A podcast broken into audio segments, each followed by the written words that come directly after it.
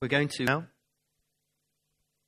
and we've been uh, starting a series in Paul's letter to the Corinthians, his first letter, and uh, we're up to chapter 2. Wow, we finished chapter 1. Amazing, isn't it? So, up to chapter 2, and I'm going to just be reading the first five verses.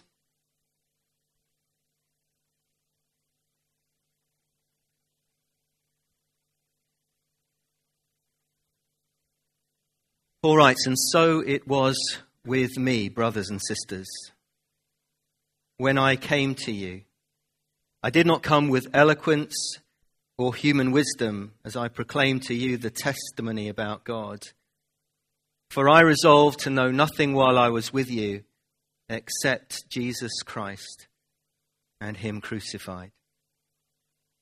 I came to you in weakness, with great fear and trembling. My message and my preaching were not with wise and persuasive words, but with a demonstration of the Spirit's power, so that your faith might not rest on human wisdom, but on God's power. Let's just pray together. Father, we thank you for the Bible and we thank you for the words that we can read of your scripture. And we thank you, Lord, that your scripture has power because it is anointed and breathed through by your Holy Spirit. And just this time that we spend just thinking about these few words that we've read, would you come by your Spirit and set your people free? In Jesus' name. Amen.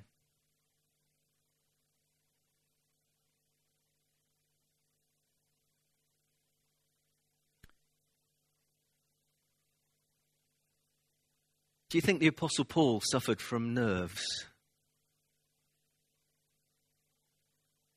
I'm so encouraged by the Apostle Paul. I've been preaching since a few months after I was converted. I was converted at the age of 19, and I've been preaching all those years 30 odd years. And I reminded myself this morning of why do I do this? God! Because Sunday mornings for me, I don't know what they're like for you, but Sunday mornings for me is waking up and just having that dread in my stomach that I've got to stand in front of you lovely people who I love very much, and I know you love me, and there's nothing scary about that, but there's something going on in my tummy. As Hermie will testify to, but don't ask her about those things. I remember asking my dad, who, who, who was a preacher, he said, Does it ever stop?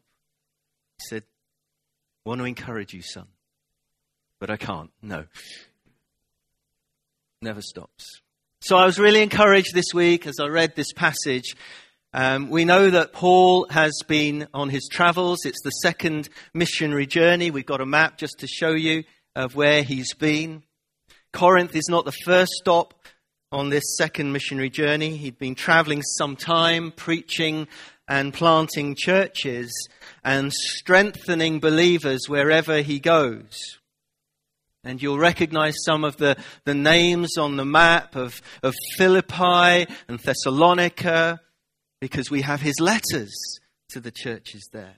There's Berea and Athens, and, and now he gets to Corinth. And you might think that now he is a seasoned missionary, fearless in everything that he does.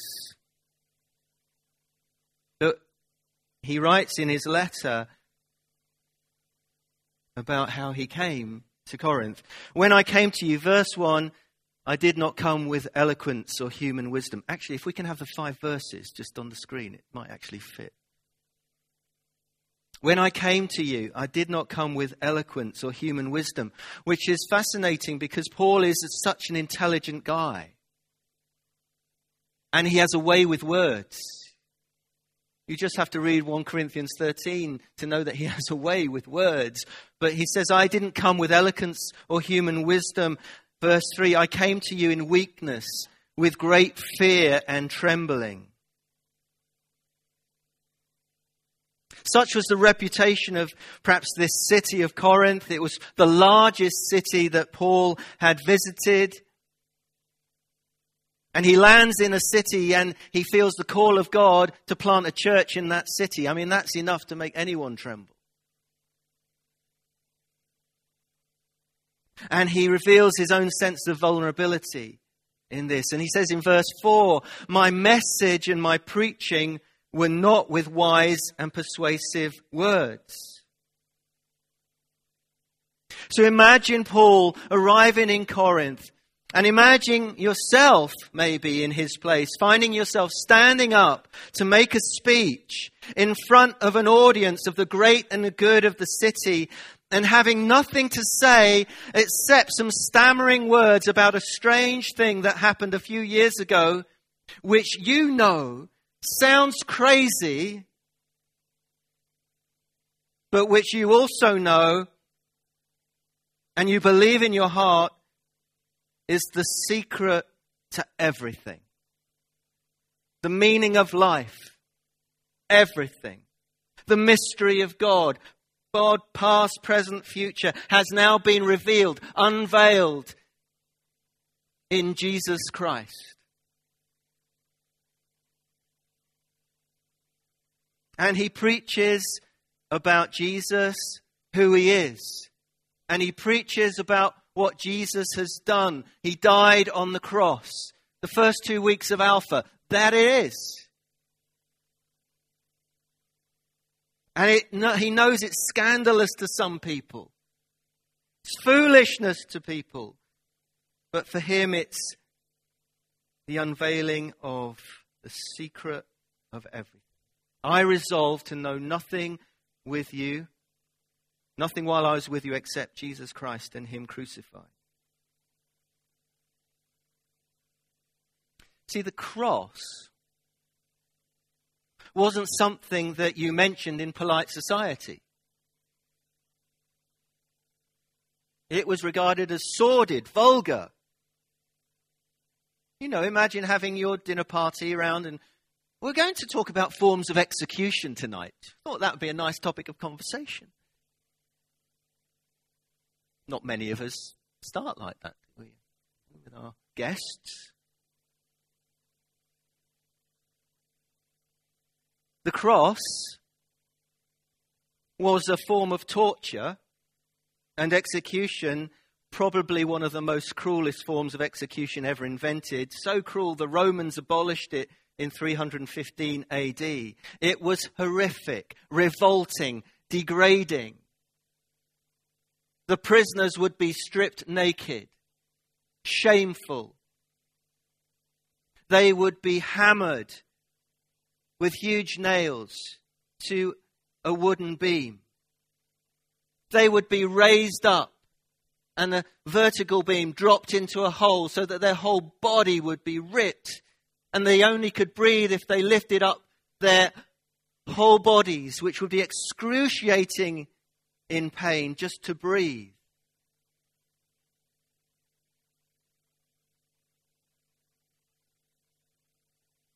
Not the topic of polite conversation.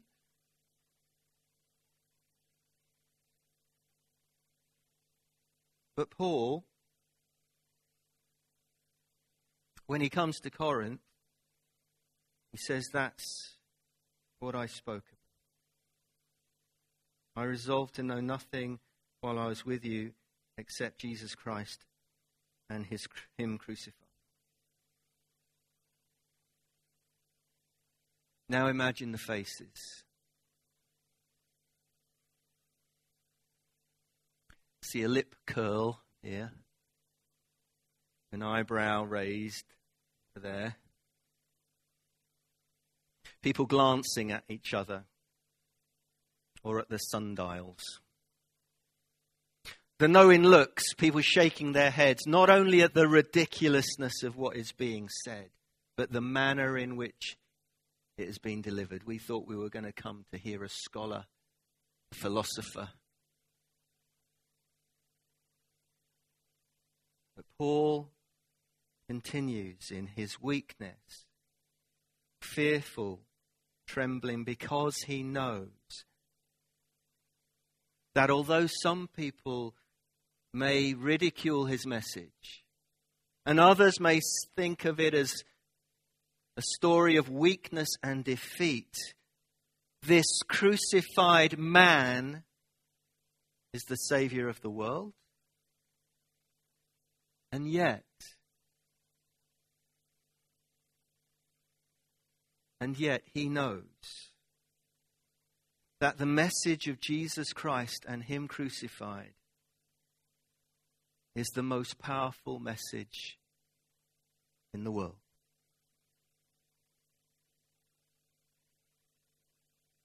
Jesus Christ and Him crucified. And when that message is preached, it is accompanied by a demonstration of the Spirit's power. That even though sometimes the message may seem unskillful, not erudite, there is something that happens when we talk about Jesus, who he is, and why he died. I remember going to Crystal Palace to hear Billy Graham speak, along with all of us who were in our theological degree, and we're all thinking, we've never heard him speak before. It's quite a simple message, isn't it?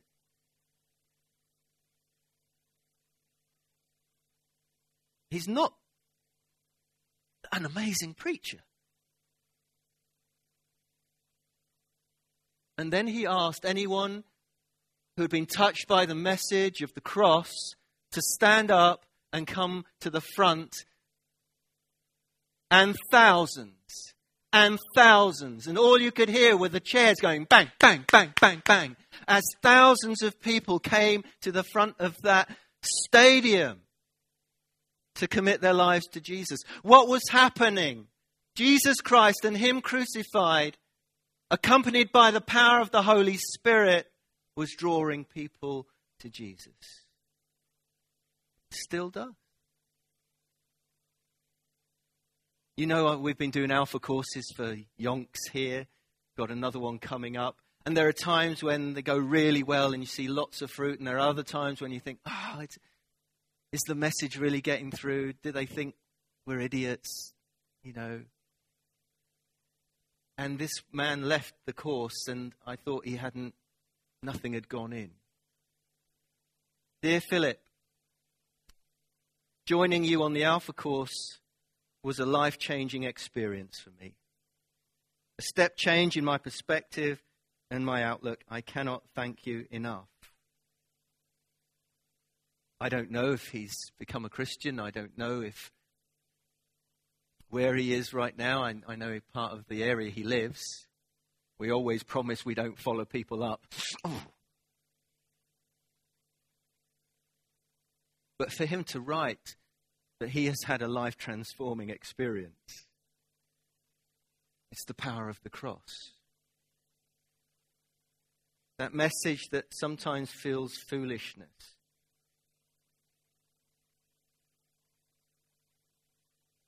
but it has the power of God. Because when that message is preached, people's lives do get transformed. People do encounter the living God. People do experience forgiveness of sin. There is the most wonderful thing about knowing that your sin is forgiven. How many of us here today are conscious of a sin in our life? You don't have to put your hand up. I would guess a few of us are conscious of a sin in our life. And you may even be dragging it with you this morning. If you are in Christ, you are forgiven. He wants to restore you. He wants to transform you. He doesn't want you dragging that around. He wants you to let it go. There's an incredible freedom in knowing that we are forgiven people and that we want Jesus to continue to change us. We have new life, new hope, new peace, new joy, new love. Through the gospel of Jesus, we see people healed, set free, delivered. Hearts and minds change. Something happens. It's that mystery.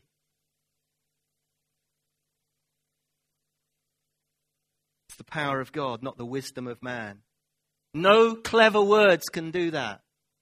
No eloquent preaching, however brilliant it may be, can do that. Only the power of God. Paul preached Jesus Christ and Him crucified. God Himself dying for us in our place, for our sins. Because Paul knows you can't treat sin like a flesh wound.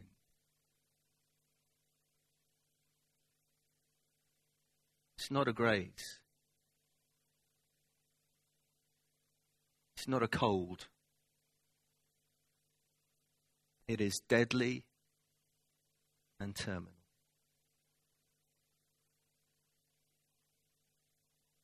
A deadly virus with no vaccine. And the only antidote is the blood of Jesus.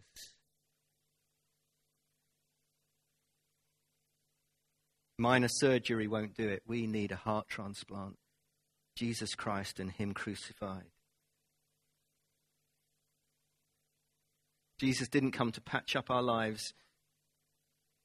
He didn't come to make us successful or rich. He came to die for our sins, to rescue us from death, to give us eternal life.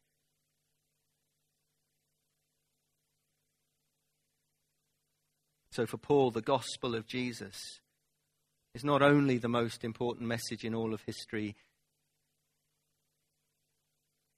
it's the only essential message of all of history. Nothing else comes close to it.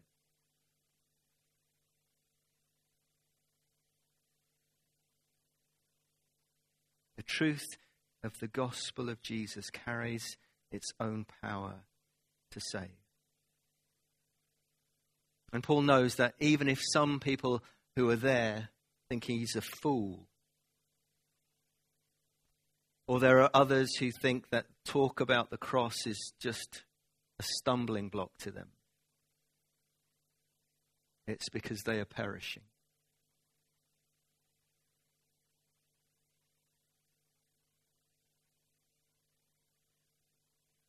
But the cross And that's why we love the cross. Not as a symbol of execution, but as a symbol of God's love for us. Because for those of us who are being saved, who are saved, it's the power of God.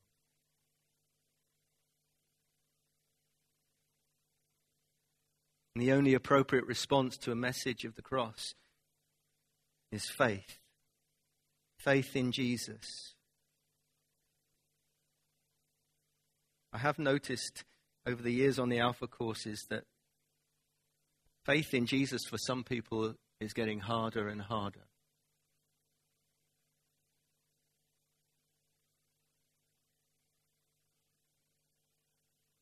Talk about God is easier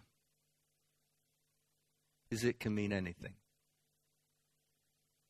But faith in Jesus Christ. Paul sees this as the mark of Christian identity and faith, and it's brought about by the power of the Holy Spirit at work through the message of Jesus Christ and Him crucified. In Romans 10, Paul says, Faith means confessing that Jesus Christ is Lord and believing that He was raised from the dead.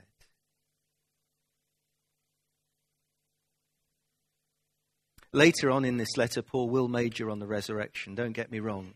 He didn't go to Corinth and speak of nothing else. But this was the major theme permeating all that he spoke of. Because as he will teach us later, he is convinced the resurrection of Jesus proved the victory of Jesus over death and sin. And so this morning, I want us to respond in worship and praise.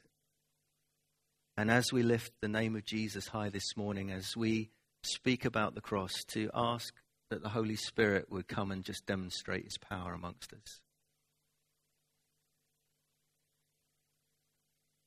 Some of you are facing difficult weeks, I know that. You need the power of God with you this week. Some of you have had difficult weeks. You need the power of God with you right now. Some of you are facing challenges, and you may not know which way to go, but you need the power of God with you right now. And we always, always make opportunity for people to be prayed for.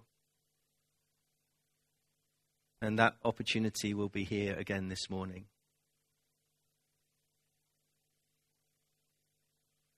I wouldn't be surprised if all of us needed prayer this morning for something. But we're British. And we'll leave that for, for others. But why not this morning? Just say, Jesus, I, I need you. I can't, I can't do this. What I'm facing, I can't do it on my own. Don't even have to have someone pray with you. You can just respond while we worship. You can move and find a place. Sometimes it's cramped in a row and you need just to get out. So we're going to make space and time this morning. So if the band can come back. I'd like us to pray and just invite the Holy Spirit